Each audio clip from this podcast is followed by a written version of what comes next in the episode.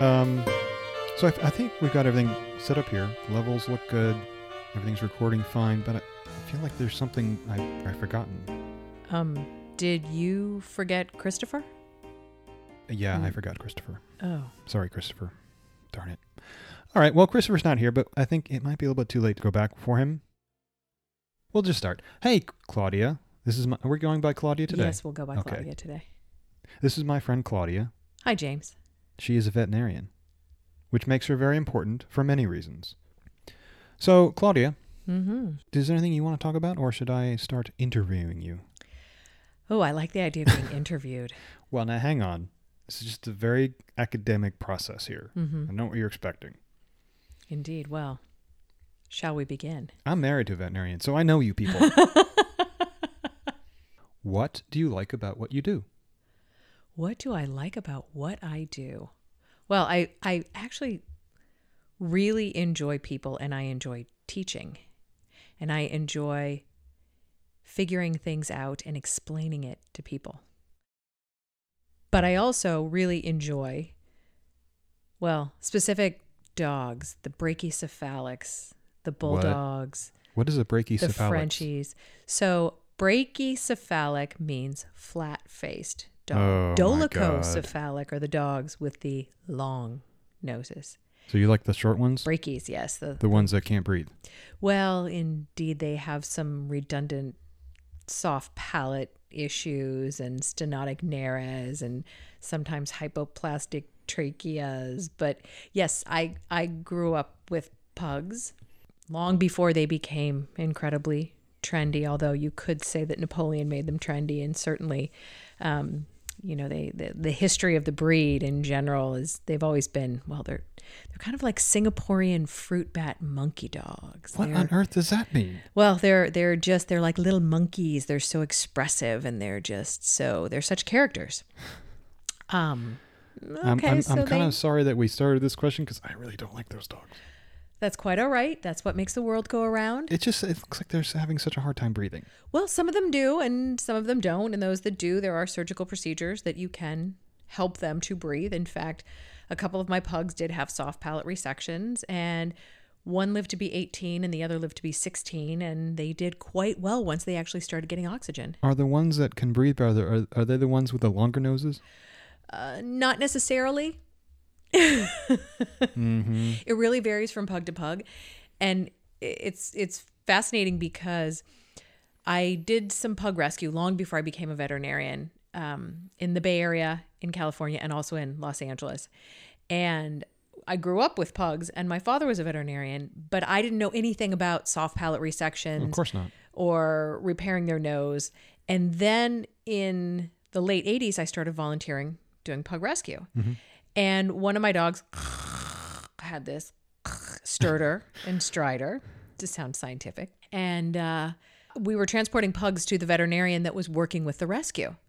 And he said, let, me take a listen to your pug and pick the pug up and sort of tilted the pug about so that he could determine where the redundant tissue was in the pug's throat. And he said, we could do a procedure and, and remove that redundant tissue and your dog will So be able to breathe. You have to rotate the dog so it can breathe properly. well, no, he was that good in Oh, that okay. he had done so many procedures that he could pick the dog up and, and literally sort of rotate them around and get an idea of how much tissue he would need to resect from the you know, it's palate. really disappointing that there aren't more doctors like that.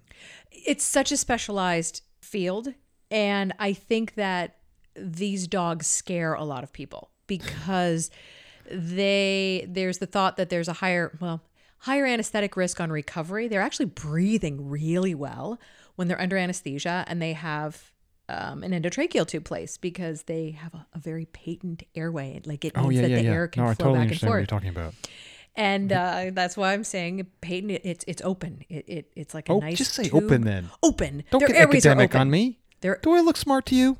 Oh, you do. I get conf- you know Well, it, the, it's the glasses, the glasses and the about now? Goatee. The goatee makes The me look smart. goatee, I, I'm going for this is the evil James. Mm, you, There's a universe in which there's a good James. Well- this is not that one. you look like the beatnik sophisticate. Really? Yeah. How about now? Oh, even more so Oh, now. Even more so now. took He, he took off. off his hat for those of you who can't see and let the you know Have a the, flop. the hair kind Have a of flop. come over and sort of like yeah, like the 80s. but it's of. it's not really controlled right now. It's it's overgrown, so it, I don't know. I don't know. It looked really Well, look as if this. it had been coiffed and and almost curled in a specific way. Yes, coiffed by the hat for the past three hours. It's So- a, it's a specialized skill. Good hat hair is a rare a rare thing to find. You should grab onto that and and run with it. No.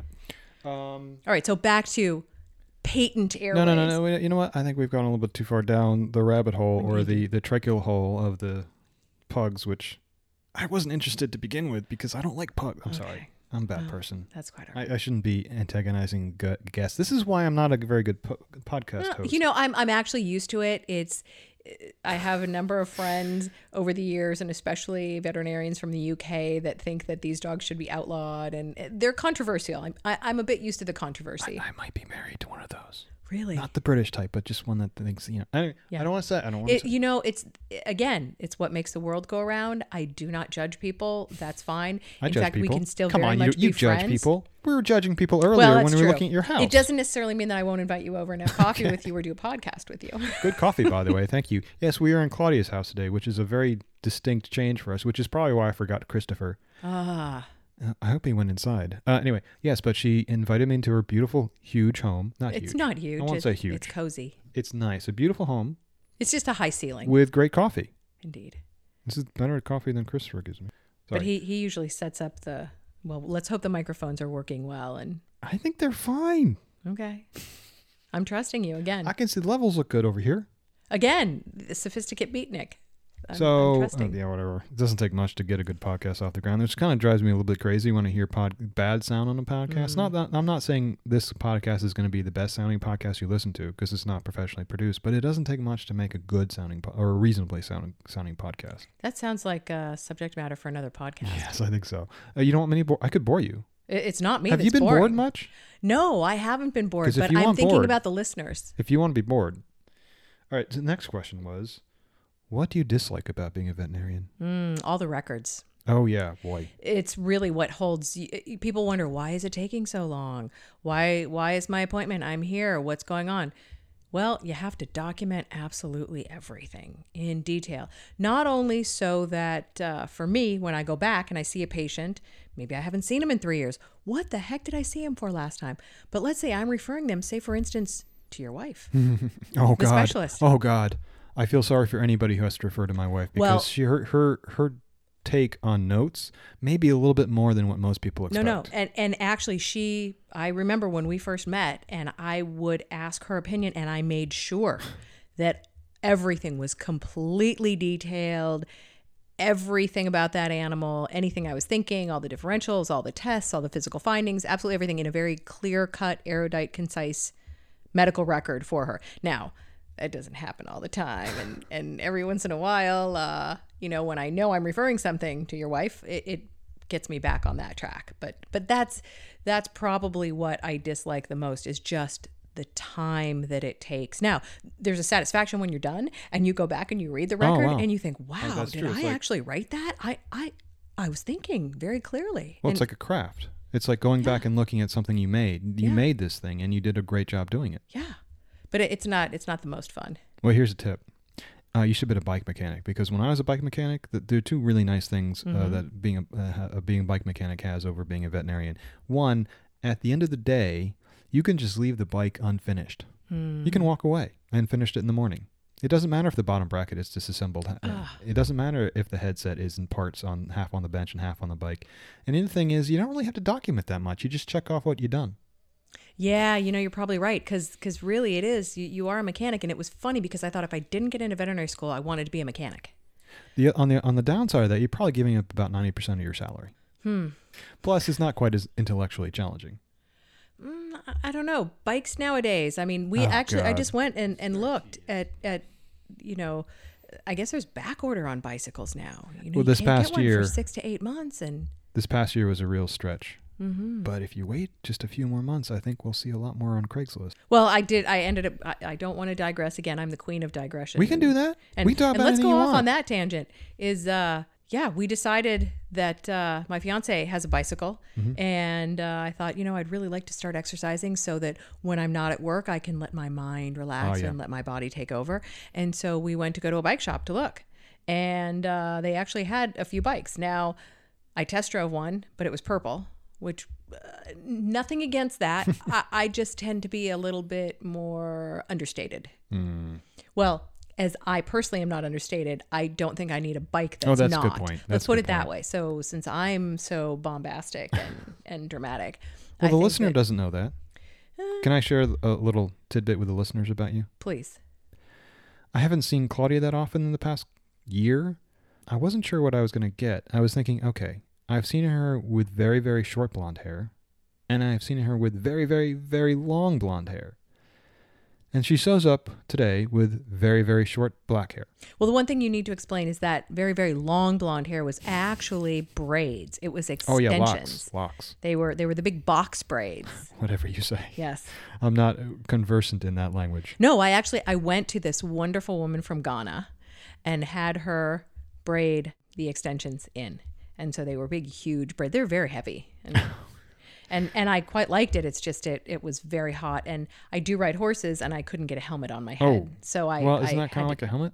take uh, it's not officially, unfortunately, for if you're doing competitions, they don't count it as a helmet. Uh, that would have been wonderful because then I could have continued to do it. But alas, the judges said no. You Judges. must wear a Those- helmet. they're so small-minded. I mean, I thought the same thing. I thought, gosh, if I fall off this horse, I've got, you know, how many layers of hair How- between I mean, me? those those equestrian helmets, uh, they don't look like they're that. They're fancy. They're, they're- fancy and scientific. They're Oh, way they are? beyond Okay. what either one of us, the the designers, and and to protect, you know, what's what's in the head. Is there styrofoam in there? There's all kinds of fancy space age materials Hmm. beyond my my knowledge base but i know that a lot of people have been saved by wearing helmets I'd have to take a close look at these to see before, They're- I, they're- before I pass judgment. they're and they're constantly evolving as well Oh, that's good. Okay, you well, know, that ma- okay, that this makes and me- that and and for instance i i wear a vest Mhm. um and there are blow up air vests Hmm. that attach to the saddle so that if you happen to come off and it releases from the saddle you go It's an airbag. it blo- it's You're an wearing airbag. an airbag. Yeah, you're they, wearing an airbag they've been trying to develop that for cycling too. I don't know. I don't know why they don't. Someone mentioned that that they. I was I was talking to a gal I don't remember who the other day for something I was doing, and she said that her boyfriend rode dirt bikes, and I talked to her about you know, and she said that he broke his collarbone. Mm-hmm. I said, well, why isn't he wearing an air inflated vest? They don't have them, and they're really not that cumbersome. I mean, imagine you're riding a horse cross country acro- across, you know, over hill and dale, and through. You need to be able to move about and direct the animals. So if you're on a motorcycle, you should be able to have the same thing. So I don't know. It makes sense. Uh, to sometimes it's just uh, entrenched fashion design, Mm. fashion ideas about what's acceptable. Uh, cer- Cycling certainly has that. Oh my god. Life getting you down? Your head always drooping towards the floor? And then seeing your horrible floor just makes you feel that much worse? What to do? Don't change you. That's too much work. Change your floor instead. Go Rageous Flooring is happy, sunny, exciting, rejuvenating flooring. They make flooring fun again. Woohoo! Go Rageous Flooring. For one you just can't bear to look at your old, horrible floor anymore. You'll be so happy you won't ever look at your floor again. Whoopee. That's GoRageousFlooring.com. Go Rageous Flooring. G O R A G E O U S dot com. Well, here's a question for cycling wise. If Mm-hmm. you if you had a, a more sedate colored bicycle, we're talking gray. I did find. Oh, I found a lithium gray one. I did lithium gray. lithium gray. Okay, not just plain gray. Lithium gray. you probably had to pay more for that. So if you have your lithium gray bicycle, uh, if you're going to go full kit, kit is what you're wearing. What would that look like? well, here's the funny thing because when I was growing up with my banana seat and my, but we didn't wear helmets. We didn't. I mean, you know, Mm-hmm. was a different nowadays everybody's wearing helmets. Yeah, was, Like, that was a different time. What are you talking about? So I did actually buy a pair of bike shorts. Mm-hmm. Um, because the it is interesting. There there have been a lot of changes and innovations, and the seat is very different than the Mm-hmm. seat that I used to ride on when I was growing up. So I did happen to pick up. I was very fortunate. They had this turquoise and yellow bike, this purple bike, and then a lithium gray in my size. And we said, oh, I don't have to wait six to eight months. I can do it in 10 days and I can pick it up. So I thought, oh, I, I guess I need some clothing for this. Now I can wear my helmet that I ride my horse in. Oh, can you? Yeah. All right. not? I guess I I'm have several take- of You're gonna have to show me this helmet later. I don't have any here, but but we can do it at, at a later time. All right. There's still something about it, even though yes, I want to be a responsible adult. That says, really, I have to wear a helmet when I'm riding a bicycle. Well, you know there are different opinions on that actually. When you dive into it, Tell me. it's probably a good idea here in America because we're really dumb here. But in a lot of Europe, they Mhm. ride so differently, and their bicycle lanes are generally so far apart from Mhm. their motorist lanes, and the motorists understand that that it's usually not a big deal to ride in Europe without a helmet. now Um, you're a bicyclist, yeah. aren't you? Oh yeah. Oh, see, there's a subtext to all this. Oh yeah. I mean, we could talk about this all day. Unfortunately, I don't know when to stop. this is why I should not leave Christopher behind Mm. because he knows when to stop me about And he bicycles. keeps you on target. Well, no, we just fo- we follow a different target. We find another target. He keeps me from being, you know, going down the rabbit hole too far. Okay. Which I can certainly do as well because I started to think about, well, when I was in China, which reminded me of the usual suspects. Back when I was picking coffee in Guatemala. When were you in China? Ah, when I was in veterinary school. Oh, okay.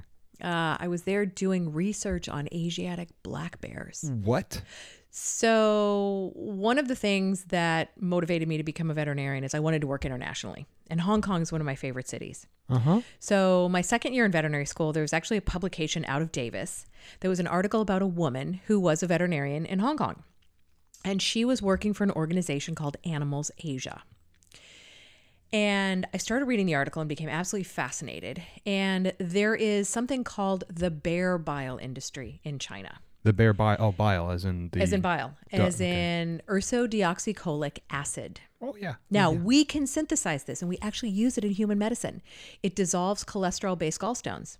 And it does, it, it works for, we use it in animals as well. You ask your wife about it. She prescribes ursodiol. I've already forgotten what you said, so I can't. So, so anyway, um, it can be synthesized, but in Chinese traditional medicine, they've been using this for many, many hundreds of years for all kinds of things uh, to grow hair, to increase your libido, which I really don't think it does that. But nonetheless, Well, have you tried it? culturally, no, I haven't. Well, then. yeah. So I really, you absolutely keep me keep me honest. Keep me honest. I, I don't know. Um, culturally, the Chinese believed that they wanted the actual compound from the animal, and they were poaching these bears almost out of existence in Asia.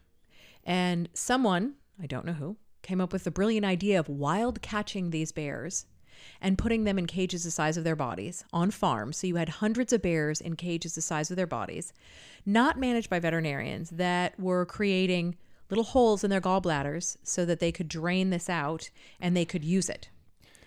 And You know, I, I have to stop you there for just for a moment, just to express, as much as I dislike pugs, really, the animal that bothers me the most on this planet are humans. Mhm. oh, I absolutely agree. This was utterly horrific to me. Do you think you can help me, you know, get rid of them? Yes. Okay. We'll talk about that later. Talk about it later. So there was a woman named Jill Robinson whose husband was a pilot for Pan Am. And maybe it wasn't Pan Am. Am. I don't know, one of the big airlines. And they lived in Hong Kong. And she heard about, and it probably wasn't Pan Am because I think Pan Am was defunct by the time that she started Animals Asia. So I'm completely inaccurate with that. Let's just say Pan Am because it sounds awesome. Doesn't it? Yes. I don't know though. The uniforms for TWA were were pretty swanky. If I was Uh, going to be a flight attendant, I might have wanted to be a Ralph Lauren designed them, double breasted, like charcoal gray suits. I, I don't know. I digress. So Joe Robinson, living in Hong Kong, hears about the bile farming industry, manages to tour one of these facilities, and and is absolutely and utterly horrified. She manages to get a group of of people together, movers and shakers, um, and started Animals Asia and she started to work with the Chinese government to close down some of these bile farms. But it's a huge industry. Really? And where are these people going to work? And on top of that, you've wild caught these bears that now a lot of them don't have arms and legs and they don't have teeth because they've been in the and, and they're also really psychologically messed up because they've been in cages the size of their bodies for 20 years. You can't re-release them into the wild. How do you stop this? So slowly over time, she started to work with the industry and with other people and got a lot of donations and worked with veterinarians and worked with people around the world to begin to close these biofarms farms down with the Chinese government. And outside of Chengdu, which is the capital of the Sichuan province, in a little village called Longqiao, they had um, the Animals Asia rehab facility where they had these bears that were if they weren't put to sleep because a lot of them were mm-hmm. really really sick and couldn't be saved. But any animals that could be rehabilitated were taken to this animal asia's bear sanctuary. And i read the article about it and was very very interested in it. One of my professors was well there was something called the geraldine r. Dodge fellowship it was mm-hmm. open to veterinary students throughout the americas. If you could come up with some study that would benefit animal welfare think they picked i don't remember the number but it was a fairly small number of people they would give you a fund to, to fund your study i contacted animals asia and um, they said well actually this would be great we would love to develop what's called an ethogram which is a list of behaviors that a species Displays. displays. Thank you. Things that are healthy, but then also things that are called stereotypies. Stereotypic behavior are repetitive, seemingly non functional behaviors like twirling your hair or biting your fingernails or pacing mm-hmm. that are a measure of the emotional well being of an animal. So they wanted to try to look at bears in three different phases. Bears that had just come to the rehab center that were still in cages the size of their bodies because they were too weak to actually be released. A lot of them had to have their gallbladders removed and then go through a rehab process where then they were paired with other bears that once they were strong enough to actually get up and move and walk, they found groups that they were that they got along with, So and these, then they these would bears move. are social bears. They're so, they're Okay. very social. So they're not like pandas. no, Okay. um, they're very social. They're actually moon bears, Asiatic black bears. Um, really, really amazing creatures. Three different phases. So bears that just had arrived, bears that were in the process of being integrated into groups, and then bears that were well integrated into groups. No one really had done this. There was um, one woman in Guelph in Canada who had kind of done a limited ethogram on Asiatic black bears, but no one had really developed an ethogram on Asiatic black bears, let alone um, Asiatic black bears that have been in captivity or in these bear. It's crazy to me that, that I always wonder there are these wild, really narrow scientific studies like that that I just I, I I'm so thankful that they're out there, but I, I it's hard for me to imagine the kind of person who would I, I mean, this is the good side of humanity it is. where you get so interested in, and you want to dive so deeply into something and you just nail and is this was that what you did did you It is, but but here was the really cool thing about it. No, this was what was really cool about it is that so I went and I spent time there and I, I literally spent hours videotaping bears. I'd leave the camera and I'd go away because you try to get rid of you know any sort of things that would distract from them. So anyway, went over there for several months, videotaped all these different bears, characterized all the behaviors. But what I found was the bears that were well integrated into groups there only demonstrated stereotypic behavior, and for them it was a head bob because they couldn't pace. Most carnivores pace. If you mm-hmm. go to the zoo, you'll see tigers and bears, and and it's just one of the things that they do. And part of it might be because they're used to prowling or or sort of keeping aware of their environment. But so these guys couldn't do that, so they would bob their heads. But they only demonstrated stereotypic behavior two percent of the time. So it was very interesting because there were people from around the world who were building zoos, like for the really rich guys in Saudi Arabia oh great and they wanted to come and understand what the enrichment protocol was and and what these programs were that they were using in animals asia to cut down because it was the, the smallest percentage of stereotypic behavior of any animal in captivity up to that point. Now here was the challenge about this though.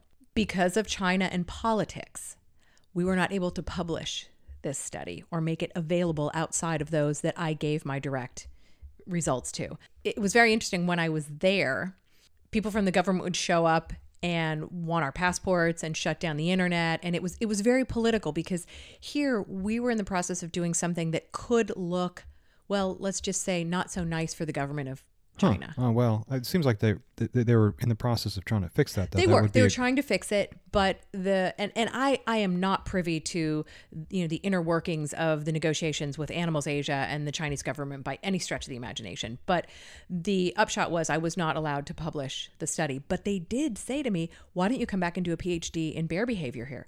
And I said, "No, I want to go be a surgeon. You know, this is great." surgeon Yeah, which now I'm not even doing it. I mean, I do surgery, but well yeah but come on surgeons are just cutters Yeah, but but you know, I, I really liked Scrubs and and high fiving and and, and like Oh. fixing stuff with your. Remember, I wanted to be a mechanic. Remember? Oh, that's If true. I didn't get into veterinary school, I was going to be a mechanic. So it was like I, I just really want to like make stuff because I used to be a foundry artisan and and make Oh, bronze right. I bells. knew that about you. You know all that kind of stuff. So I really liked working with my hands. You know this this initially seemed like whoa this is way off that I hadn't planned on it. But now when I look at it in retrospect, it it probably was closer to what would have made me really really happy. Well, but do, do you have any regrets about not doing it? uh, sometimes yes. Okay, Yeah. but yeah, I mean, I can. It's always one of those roads not taken. You never know what Yeah. it would have been. But mean, it is China. China is a little bit troublesome. I- indeed, tricky. And Hong Kong's certainly gone through, you know, a lot of changes. I'm not sure living there now, again, and and and I wouldn't have met. Well, I wouldn't have met you, and I wouldn't have met my fiance, and I wouldn't have the horse, and there's a whole other veritable potpourri of Well, you- experiences that wouldn't have happened. You may have met the good James. ah, And that was all from the question of what you disliked about veterinary medicine. hmm, Is there anything else you want to circle around on that one? mm, mm. I'm assuming because I was kind of pitching this one up to. I was assuming you were going to say something along the lines of, "Well, as soon as I let everyone know I'm a veterinarian, they want all the veterinarian advice." Do you get a you lot of that? Honestly, I, I don't. I don't really mind that. The the only caveat with that is right, I would can I- expect turnabout is fair play. And let's say you're a lawyer or you're a mechanic, and then uh, so I I've talked to you about your dog. Hey, come take a look at my car. Okay, but lawyers, you can't ask that about from lawyers. My father is an attorney, a retired attorney. You know when I, when I, whenever he says when I ask him a question, How many billable hours? No, he's he replies, "Well, you know, I'm not. That's not my specialty. Plus, I don't practice in Arizona, so I can't really help you." Mm. He always diverts, and he's the smartest. Hmm. Mm. Hmm. There's that. Um, when did you first want to become a veterinarian? Not till much later in life. It's uh, it's funny. My father was a veterinarian, and I was born the year that he opened his practice. And I actually, my first crib was in the cat ward. I slept in a kennel Oh my god! Do you have pictures of that? uh, somewhere. I think I do. Okay. And so I actually really did grow up in an animal hospital. Did you learn how to lick yourself? Uh, I did. I, I self groom, There you go. so I, I don't need to shower. No, You know, that, it's- you look it's perfect. good. Yeah, Seems to be working uh, for you. That's why you keep your hair short, It is. except It for is. that mm, sh- short period when you had it super long. Yeah, but that was fake, so it was easy to just tie it up. Um, but I did used to go into the dog ward and and sit there and bark and think that I could talk to the dogs. And that, You may have been talking to the yeah, dogs. I, I think I was. Everyone used to ask me, "Well, you're going to be a veterinarian like your father, aren't you?" So of course, you Negative know, reinforcement. rebel. Like, of course I'm not. no, I'm not. But strangely enough, I loved the office aspect of it. I loved making the calls and and and writing things down and tabulating things. And so maybe I should have become an accountant. I don't I don't know. Those, I think that's a very different thing. Yeah, I, I think so too. But Managing an office and dealing with people versus dealing with numbers. Yeah. Which, which was it? The yeah, I don't. I don't know. so, that also gets to the second part of that question: Was there anyone who influenced you to become a veterinarian? And I I guess there was some uh, direct or indirect uh, influence from your father. I guess. Well, he actually advised against it. He said, listen, it's really hard. You have to work as hard, if not harder, than in human medicine. Oh, well, that's you a given. multiple species, and it's very hard to get in, and the pay is really not great. You know, it's just it's it's long hours and it's physically demanding, and it's. He said, I, I don't think you should do it. He said, I think it, you should do something else. Well, it seems to have worked for you. So, well, I do like it. I, I think I like the aspect of really engaging with people and and teaching them things and figuring things out. But then again, I still I come back to um, my my plan had been to have a practice called the Dog and Pony Show, or I was going to move to New York and only do bulldogs, Boston Terriers, Frenchies, pugs. We would never have met under those circumstances. No, no, and horses. But This is kind of a silly question then, since you were basically born into veterinary veterinary medicine. Mm-hmm. But i- is there is veterinary medicine what you thought it would be? It's a lot more stressful, I think, than I ever thought it would be. I was a technician for quite a long time mm-hmm. and actually loved being a technician because I loved working with my hands and, and working with the animals and finessing them and calming them down and pulling blood and doing things well. If the doctor wanted something done, you knew what they wanted, and there was a lot of satisfaction in that. And then suddenly, when you're sitting in the driver's seat, it's a lot more stressful than I think that people realize in that it's all on you. You better have those answers. Or if you don't have those, I- found over time, it's funny. I think initially I thought you better have those answers. But the longer that I've done it, it's more about communication. And sometimes I will look at my clients and say, you know what? I don't have a dar- I don't have a clue. That is such Let's a try to figure out what this is because I don't know. that, that's a remarkably um, evolved uh, remo- response to have. Uh, the the I think people who always try to have the answer often come up wrong because they don't have the answer. I, think that for a lot of young veterinarians, and, and I think we are missing mentorship because a lot of the older guys that instilled confidence and eh, there's some wonderful things about veterinary medicine becoming so specialized. But then there's some other things that aren't so wonderful in that there are a lot of vets who say, I have no idea what that is. We need to send it to somebody else because hmm. there's oh, oncologists and cardiologists and radiologists and surgeons and internal medicine people and Human medicine is probably worse at that than veterinary it, medicine. you At know? least, at least with veterinary, this is the thing I love about veterinary medicine from an outside view. You take your animal in, and you know, you, they, he sees a doctor. They have they come up with a, a initial diagnosis. They can run some tests. They can get those tests back the same day, and they can even do. Sometimes they can do treatment that same day too, even Mm-hmm. if it's fairly advanced treatment. yeah, yeah. As opposed to human medicine, where it takes two weeks, or at least in the United States, it takes two weeks to get an appointment. Then it takes two weeks to get the results for the uh, whatever tests are run, and Mm-hmm. it, it takes two weeks to get the results from those tests. And uh, I, Well- if I were sick, I'd so much rather go to a veterinarian than a human doctor. Although it is interesting because with the advancements now, and also so can too, you look at my shoulder? you don't have enough hair. ah, I, I do have hair. I have hair all over. I think we need to just speak speak in a different language, and Woof. there, there you go. Let me refer you to an orthopedic surgeon. Uh, no, I want it done here now. But it, on. but it is interesting because I think that a lot of veterinarians, younger veterinarians, put a lot of pressure on themselves to have the answers and to know. And it is hard because I get a lot of clients who they look at me and they say, "Well, why can't you figure this out?" And I said, "Listen, I don't know anymore. I mean, I do know a little bit more than you do, but I don't know if your dog ate something. I don't know. I mean, I did my physical exam. This is what I see. Unfortunately, my crystal ball is in the shop."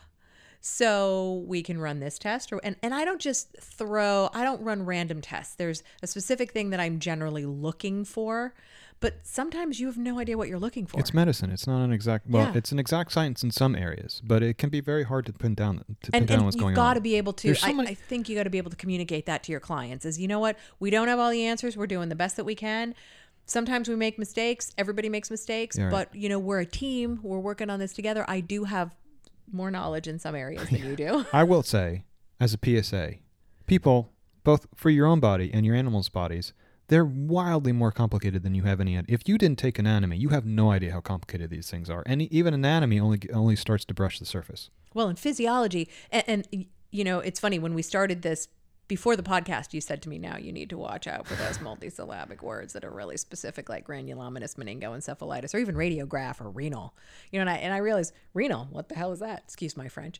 Uh, kidneys. You know, what do the kidneys do? Most people don't have a clue what the kidneys do. Uh, They make beans, right? ha! They are beans. Whatever. They're a type of bean. well, that, that's how they make beans. Oh, from kidneys. Well, no, I'm just saying. They I don't they cut they cut little Don't, kidneys de- up. don't don't don't interview me too deeply. It doesn't go that deep. Whatever comes to my head in the in the first second is what gets, comes out. There's, there, there's no background for it. Ugh, I get, yeah. Uh, uh, I'm verklempt. Well, then I'll ask you the next next Okay. question. Do you have any advice for someone who is thinking about going into veterinary medicine? Yes. Do you want to share that with us? Uh, I think you need to spend time with a working veterinarian. Now, there's so many different aspects of veterinary medicine. You could end up and eh, go and say, you know what? I want to be a population medicine vet and I want to work in the food industry and do hmm. food production and work with pigs or dairy cows or beef cows. How many people really say that? I, I don't know. I mean, there's good money in that. Okay, well, that's it's- true. It's also there can be a certain a certain satisfaction. I mean, Hormel or any of these, you know, huge chicken chicken stuff or sheep. You know, food animal production is a really big deal. It is. Um, and you need to know a lot of things about managing large herds. I would imagine if you think you're inter- interested in that, I think it would be probably very instructive to to go do a couple of days or weeks with that because Yeah. it may not be what you expect. No. And I think that that's a lot of veterinary medicine is not necessarily what people expect. But mm. I've had people ask me questions and say, you know, I thought I wanted to be a veterinarian, and then I went and spent time with a veterinarian, and I realized, wow, I think I'd really like to go into conservation. I'd like mm. to work with animals, but I'd like to work with you know, deer in the forests and figure out how we work with conserving species. that's great, or, yeah. You know, that sort of thing where if you love animals, there's a lot of different ways to do this versus realizing most of your patients don't want to deal with you. Right. Especially if they're turkeys or pigs or mm-hmm. Or cows. even you're a cat or a dog and you're coming in to see me and really I can't explain to you why I'm opening your mouth and sticking something in your rear end and and you know giving you the let's face it when you go to the doctor and the doctor palpates your abdomen feels your stomach not your stomach feels your abdomen you don't like it like it's weird what are you doing so how do you explain to an animal listen I got to see if you got a big spleen and I feel that you have Just talk them through know it. stones in your bladder Meow, uh, meow, meow. You know. hey, and, and I do talk to them the whole time I'm doing it. I don't know that they understand, but I do think they pick up tone and intention. I think and so. the, and the one really important thing is that I think a lot of people don't realize is y- you have an intention to do something, but the animal looks as if they're a, your prey. That you have this almost predatory. I'm coming at you to listen to your heart. And they get more freaked out. So you really have to sort of divert. I'm not making direct eye contact. I'm coming around. I've got my hand on you and I'm just sort of running my hand down and see, I'm feeling, but it's not really anything I, that you need to worry about. Okay, whoops. Okay, that was a little weird. But you have to be aware that you have to be very aware of your intention and your body language. Animals are very sensitive and they they read your body language and your intention. Did you learn any of that in vet school? no. Mm-hmm. No. Actually, I'm not indicting indicting anyone here, but I'm Uh, well, indicting someone here. here's the this is the hard thing is that you know you're becoming a doctor so you've got to learn all normals all abnormals you've got four years to do this in right there's no way now i do think and someone might lambast for this for me but i really believe this strongly that what they started doing was the people that they were admitting into veterinary school were people whose GPA were outstanding. Mm-hmm. Not necessarily people who had common sense and had a lot of experience handling animals, but people whose GPA was great. Yeah. So they had no concept of how to communicate. I remember when I was in veterinary school, nobody wanted to do a rectal exam on the cow. I'm going, I want to know what this feels like. What are you talking about? No, I don't want to. Well, what are you here then for? Because this is a physical. Yeah, you got to jump in there at some And, point. and you've got to learn to read the animal and convey some degree of I'm the boss, but I'm not here to hurt you, of, of justice and fairness, and yet I still need to get this done. And how do you finesse and read an animal? One of the reasons that I did not become an equine veterinarian, even though I realized I loved horses, was all of my experience up until veterinary school had been with small animal. I'd never ridden a horse. I didn't Oh, know how to read a horse. I was uh-huh. great at the medicine. But the reality of I have to approach this horse in a field and get them and bring them back and do a physical exam. And horses are very different than other creatures, although really they're not, because I've become a much better human since I've been working with horses. Because I realize, you know, you don't learn everything absolutely immediately. I mean, you didn't learn to drive in a day. So, but it took me having to go to learn to ride a horse and and hmm. train horses to realize, wow, even if you have a 1% improvement at every time you have a lesson, that is outstanding.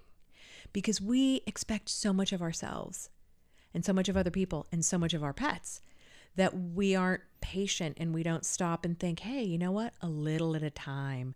One of the biggest things that I talk to my my clients about, you know, we always say, oh, start brushing your animal's teeth.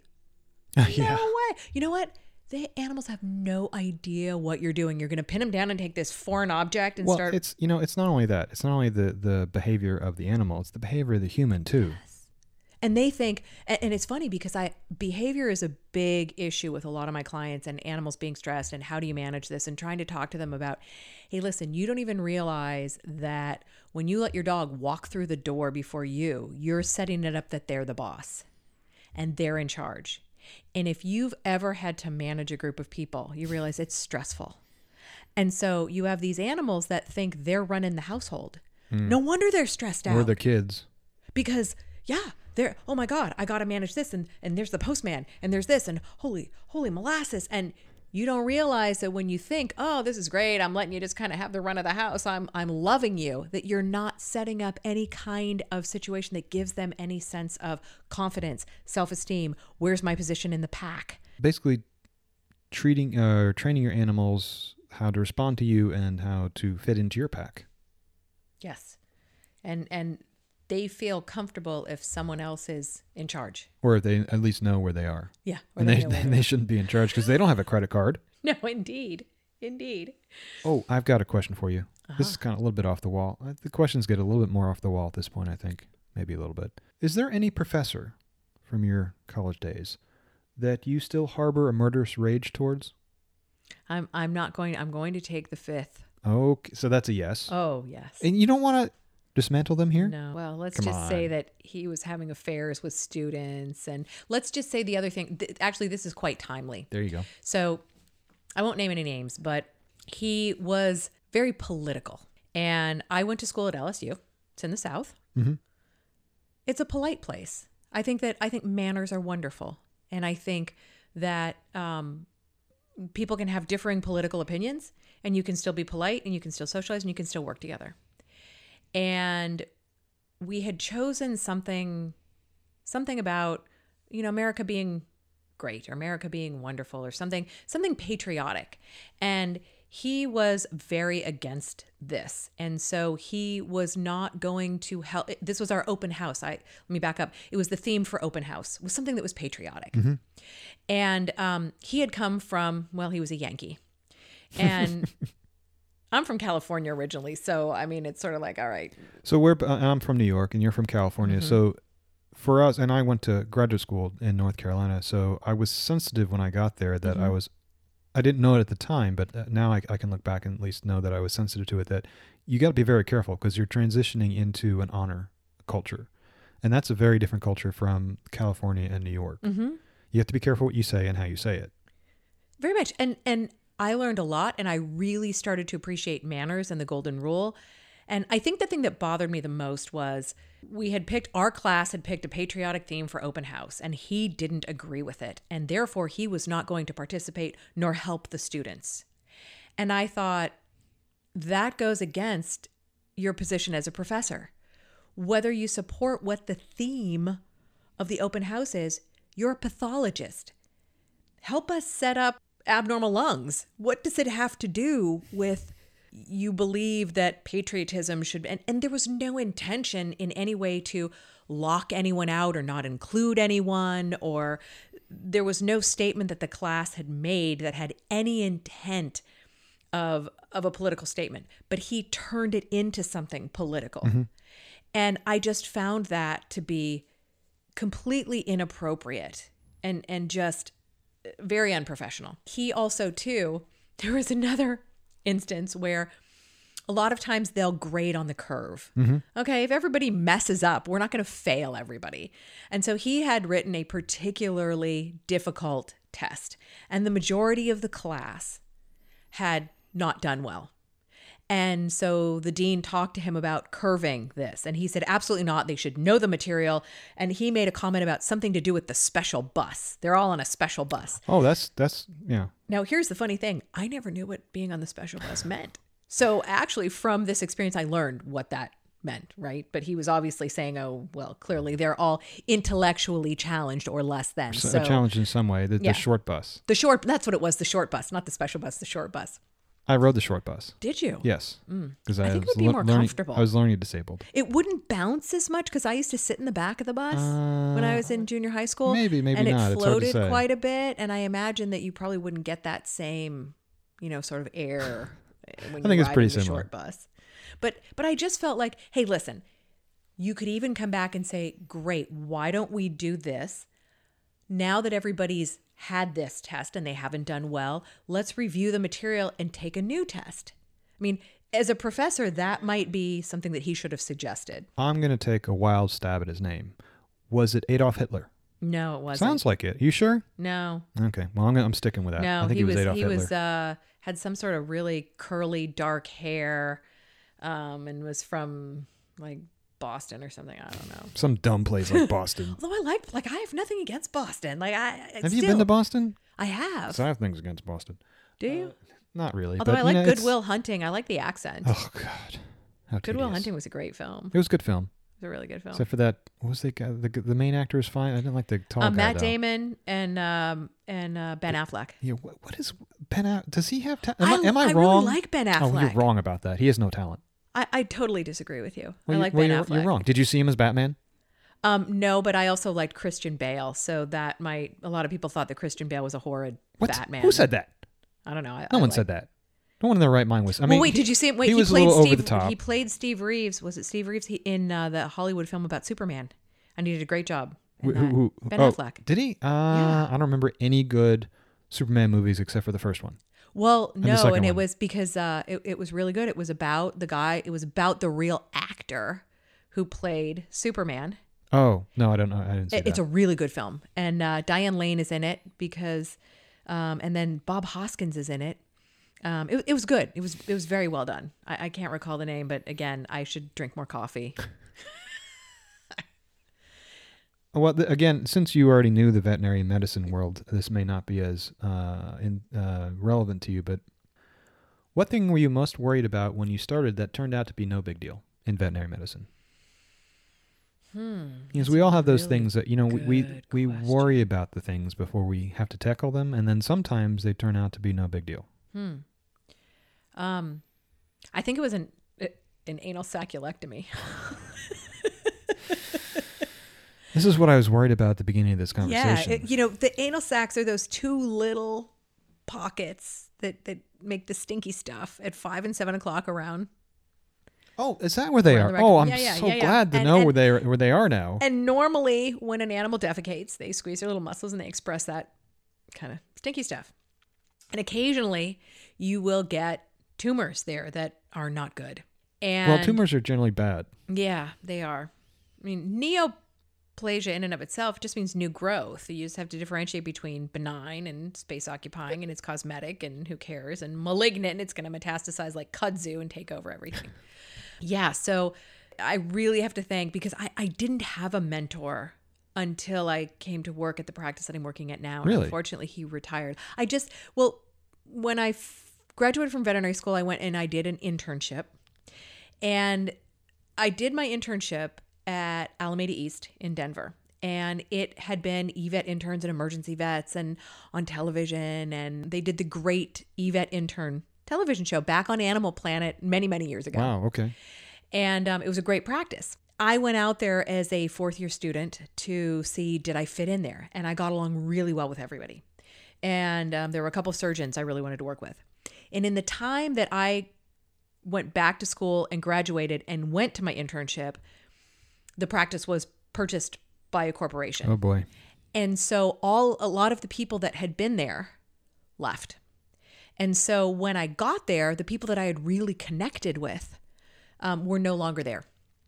So and they actually had um, the the surgeons that they'd brought on were all new. They had just finished their residencies. Oh my God. And so, someone who's just finished their residency, you can imagine, is a bit higher strung and a bit more concerned about they're not nearly as experienced. right. Well, also they don't know anything yet. So, I mean, granted, they've done I a mean, they residency. know a lot, they- but- yeah, yeah, but- but, and they've done a residency. So, uh, but that doesn't mean they've been in practice for ten years. so they clearly did. They didn't want the interns doing surgeon surgery. They, there was a lot of changes, and so the the gentleman that I had really connected with, that I was really hoping to you know spend time with, had left. Well, that kind of sucked. you know and these guys there were a lot of there was a lot of transition it was you know newly purchased um it, it really it was a bumpy time And that's not generally a good transition. no i mean it's a great practice and there were great doctors there it was just there were other things on people's minds at the time One can imagine.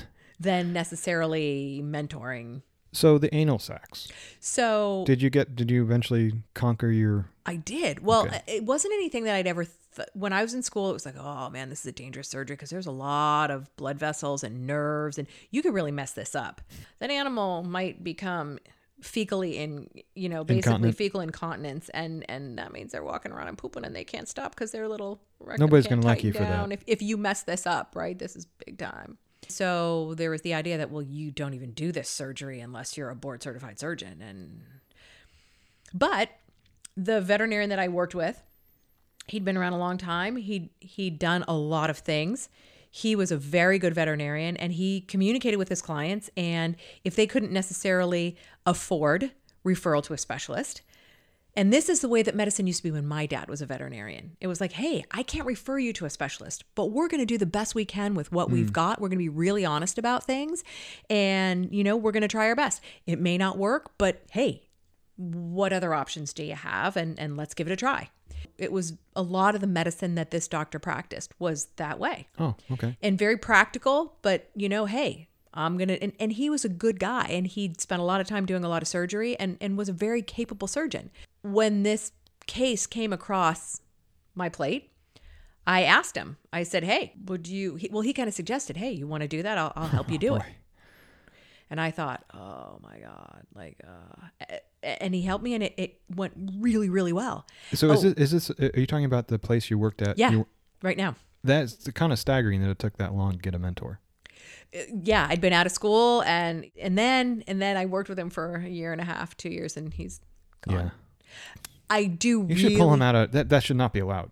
no, but it's but it's hard to find the person that I I think also too that you connect with. Finding a mentor is very serendipitous. You know, it's not just somebody who you're assigned to. Because in my internship, I was assigned to somebody. It was like, ah, there you go, and it didn't necessarily mean that you connected with that person or you had the same. Well, and being assigned a mentor doesn't often work because um, both people have to be into it. yeah, I remember I'd um, as an industrial designer. If I talk about myself for a moment, No, I'd love to hear about you. the fascinating thing about when I was coming out of school is uh, when we were- just lit literally my last class in, uh, at uh, RISD was a joint MIT RISD class, and it was about interdisciplinary teams. We were literally writing the book on interdis- interdisciplinary teams, and so that was just kind of baked into my DNA. That in the first couple of jobs I had, no problem. I worked in the same cubicle with the engineer that I, I was working with. So we would just you know just naturally working back together, uh, working back and Mhm. forth with the design.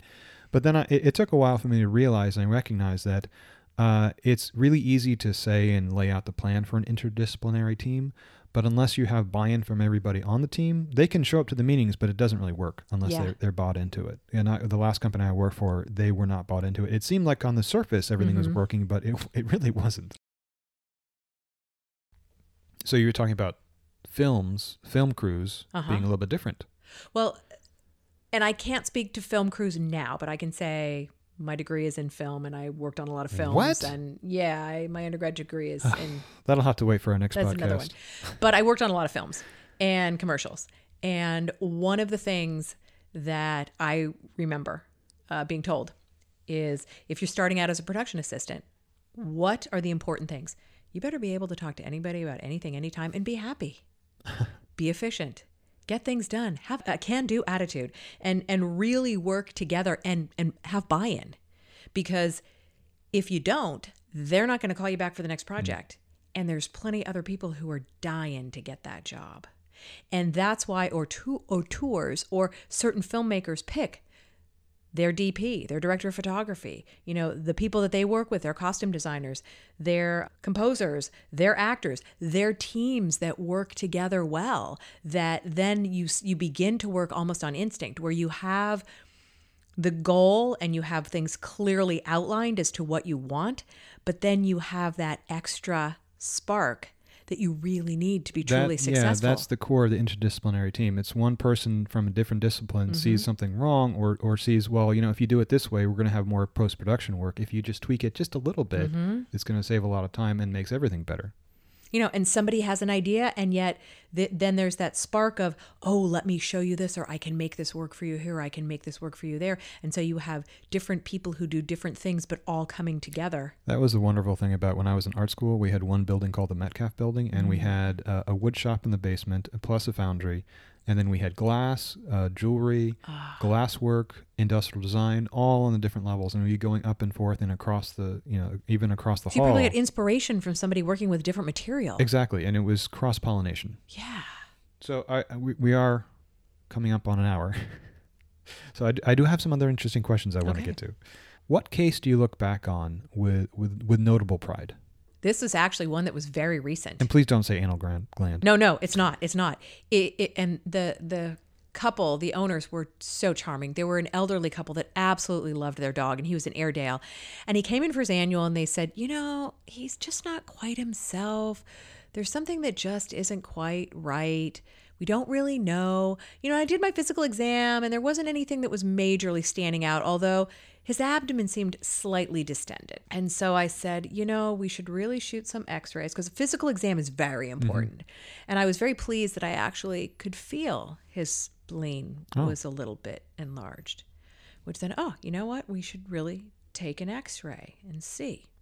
So we took an x ray and you could see that there was mild enlargement of the spleen and mild enlargement of the liver, but nothing obvious like, ooh, a big mass, right? So I said, well, he's, you know, he's an old guy. We really should run some blood work. And the blood work came back. One of the lines of the white blood cells called lymphocytes. High end of normal, three to five. 66,000. The dog had lymphocytic leukemia. And it was amazing. It was like, this is so cool. I literally found the answer out in 24 hours. A major disease that if we had not caught this, clearly he would have gone downhill very quickly. Now, it's not a great disease to have, but I was able to get them into an oncologist and, you know, within a matter of days, he was getting chemotherapy. He was feeling much better. You know, it wasn't like we are going to give him years and years, but, you know, they came in not expecting. I mean, just sort of like, well, he's just kind of not really himself. And, you know, okay, there's nothing specific that's jumping out. You know, and you run these tests thinking, I want to rule things out. And then you mm-hmm. go, whoa, that's it. This is the last thing. And I'd never seen a case of this before. You know, maybe it was something I studied way back when. Mm-hmm. You know, it's not a common disease process, at least for me in general practice. And it was like, wow, that was really cool. I caught that right away. I think I might have. I, I think I texted your wife. Oh, no doubt. I did. I said, "Hey, I've got this dog, and he's got a lymphocyte count of sixty-six thousand. She was like, "He needs an oncologist now." That's that. You know, I won't say it sounds serendipitous, but it sounds like the kind of thing that you're trained for. It's like every all the pieces just fit right in. Everything yeah. falls right into place because you did the right thing, and it, it was it just it, and you had the right process and then you were able to you know very quickly get ahead of this thing. And again i don't want to compare it well i do want to compare it to human medicine. I mean how long would it would have t- that same yeah. process taken for human medicine? At least a month if not yeah. a month and a half. You know and we do i mean x-rays give you so much it's it's really hard to explain to people. It's kind of like listen you got to probably spend $500 to take x-rays and run blood work. But man the information that you get from this can make a life and death well, personally, I think you you know ultrasounds ultrasounds are pretty cool. Well, ultrasound is super cool, and a lot of times shameless it, plug. It, it it it goes to that. And honestly, anyone that has that talent, your wife specifically. Oh, I mean, oh yeah, my wife. She's yeah. pretty good at that, huh? She's really good at that. I actually was very very pleased because I had to do a recheck on a dog that had some sort of kidney issues, and I was able to actually record it on our oh, machine. Okay and get images and send them to her. And they almost looked like they weren't as good as hers, but I'd watched her do it enough mm-hmm. that I was, oh, wait a minute. I think I have a little feel. look at that. Oh my God. Oh my God. It kind of looks like. It's so much that. easier after you watch a pro do it. Oh.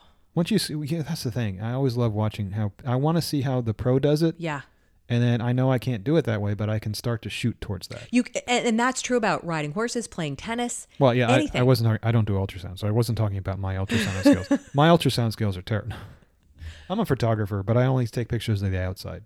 So, so is there something specific in your experience that that you watched a pro do that then you did, and and you really felt like you did a great job at it? Like everything well, no, but that's the way that's the way I learned because I, I, like I, mentioned earlier, I have, I have, learning disabilities, and I, the only I guess the the best ex- explanation of that or, or um, illustration of that was uh, when I was in college. I took all of one computer class, and it was taking AutoCAD, AutoCAD 14, if I remember correctly. I don't remember the it was it was an AutoCAD, and I would read I would read the the, uh, the chapter for to prepare for class, and I was completely lost. I I know what the hell they were talking about. I could I could not get the information from the book into my brain. There was just it was complete complete blockage.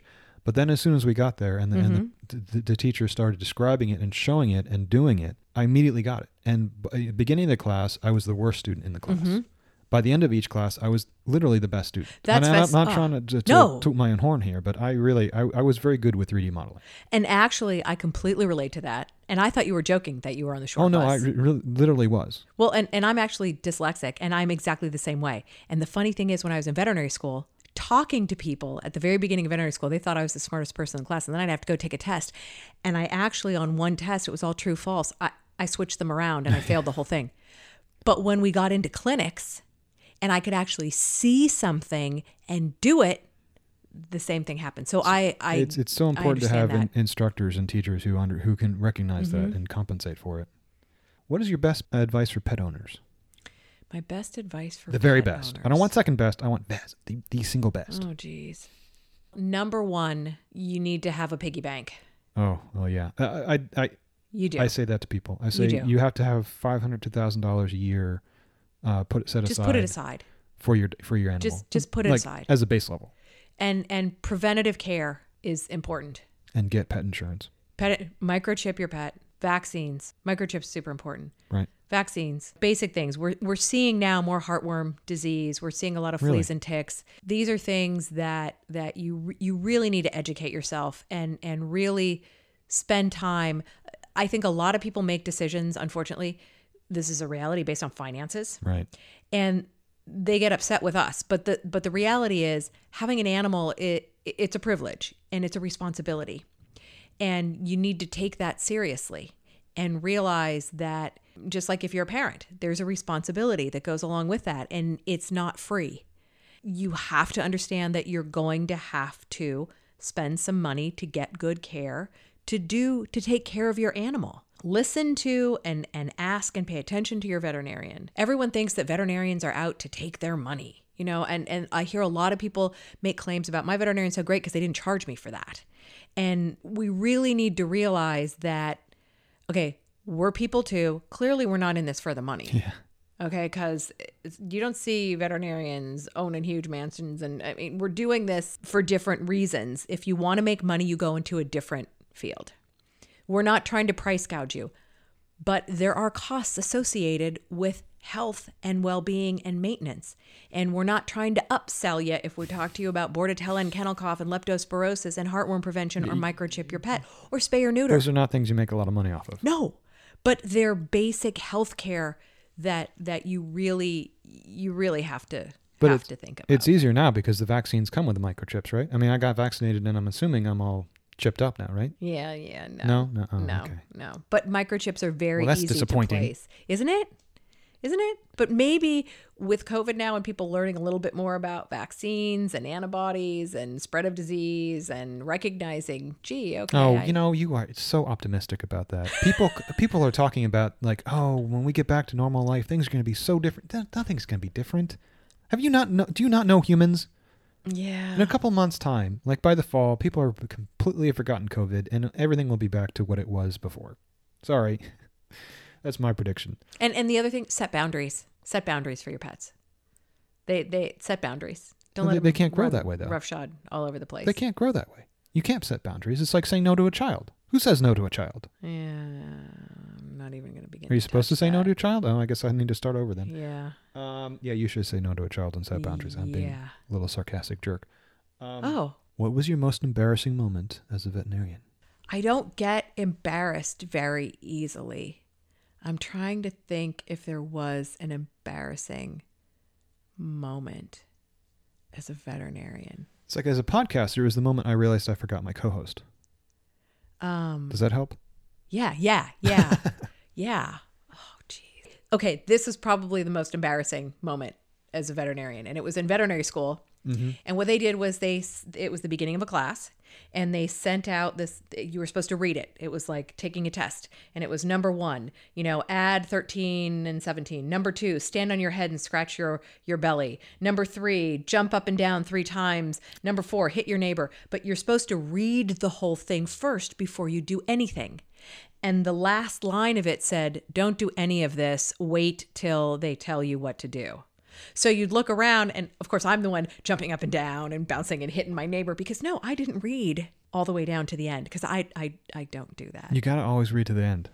So it was funny because here I'm in veterinary school thinking oh, I'm so smart, and I and I think it was one of the first classes that That'll we went take you to, down like, a notch. Hey, can can you can you follow instructions? Can you wait, read the whole thing before you do anything? Oh no, I'm jumping up and down and adding and figuring stuff out. And then there are those groups that are just sitting there watching the rest of us like, well, clearly you, Uh, can't you know, that's like the. Do you remember the ice bucket challenge? no. The- Uh, it was a few years ago. There was ice bucket challenge. It was it was for some uh, disease. Uh, I don't remember what it was. Oh wait, wait, wait! I this is ringing a little bit of a There bell. you go. Tell me the rest so of it. the the challenge was okay. This was the actually way it was worded. I don't remember the exact wording, but it was um, either pour a, a bucket of ice over your head so you can you know raise raise awareness and then donate f- to this challenge. Mm-hmm. Either do that or write a check to the uh, to the to the foundation in charge. So that was the actual thing. Either do the ice bucket or write a check. Most people were just reading the first part and say, okay, well we'll pour an ice bucket. So we had celebrities. Everybody was doing this. Patrick Stewart, you know Patrick Stewart. I know Patrick Stewart. He has a YouTube video. You probably still look this up. And he, you know, he, he gets the challenge. He sees it. He reads it. He has a little whiskey on his desk. So he writes a check and he drinks the whiskey and he just looks straight into the camera and said, done. nice. Someone can see it's so much better reading all the way through. It's true. Although I do have to admit, I've gotten over this and I don't make a big deal about it. But you do always feel badly if the animal is male and you call them a him and she's a her. Uh, and they tell you this in veterinary school. Don't mess it up. You know, if you're going to talk to an owner and the dog's female and you refer to the dog as a boy, you're really going to upset the client. And I think we all do it inadvertently. Yeah, it's and no so big deal. It, it's one of those things where you're like, eh, okay, whatever. But I do have to admit, there is a little part of me that there's that voice in the back of my head that says, "You don't ever do that. They're they're never going to trust you. You know, if you can't figure out what sex they are, how are you going to practice medicine?" And Are so you- that that voice echoes like, Do you have only one voice in your head? yeah. Because that would be It's all I'm admitting to. okay. Fair enough. I have one final question. This Mm-hmm. is probably the most important question. Which are better, cats or dogs? I like hairless cats and brachycephalic dogs. Oh my god. Um, I don't think I've ever had a more wrong answer on this show. So yeah, and, and we're gonna have to. hairless I, I. I don't know. We're, we're gonna have to. Ha, we're gonna have to have a little session. We're gonna have to sit down and describe to you. I'll have my wife do it because she's the veterinarian. Okay. I- I'll tell you afterward off camera, but I, I, I Off camera. off Where's- camera, off, off, off, off microphone, off microphone. Hairless cats and, and flat faced dogs. You're a psycho. she she laughs maniacally. I Claudia? resemble that remark. Cla- Claudia, thank you very much for coming on. James, it's been an absolute pleasure. Bye bye, guys. Bye bye. Won't you come on out? The sun is out. The sun is out so bright. Heat Stroke is brought to you by Markers in Motion. It's making light, light and bright for you. If you'd like to contact Heatstroke, go to heatstrokepodcast.com. Peekaboo. Don't you feel me? It's morning dew. All I want Yes. is a cup, Yes. a yes. very large cup Yes. in my hand. Yes. A large cup, hot, warm Oh. cup. It's not tea. And it must be dark, dark brown. Oh, It's it will very from a brown. Make it hot, make it hot, make it very, very hot. Coffee.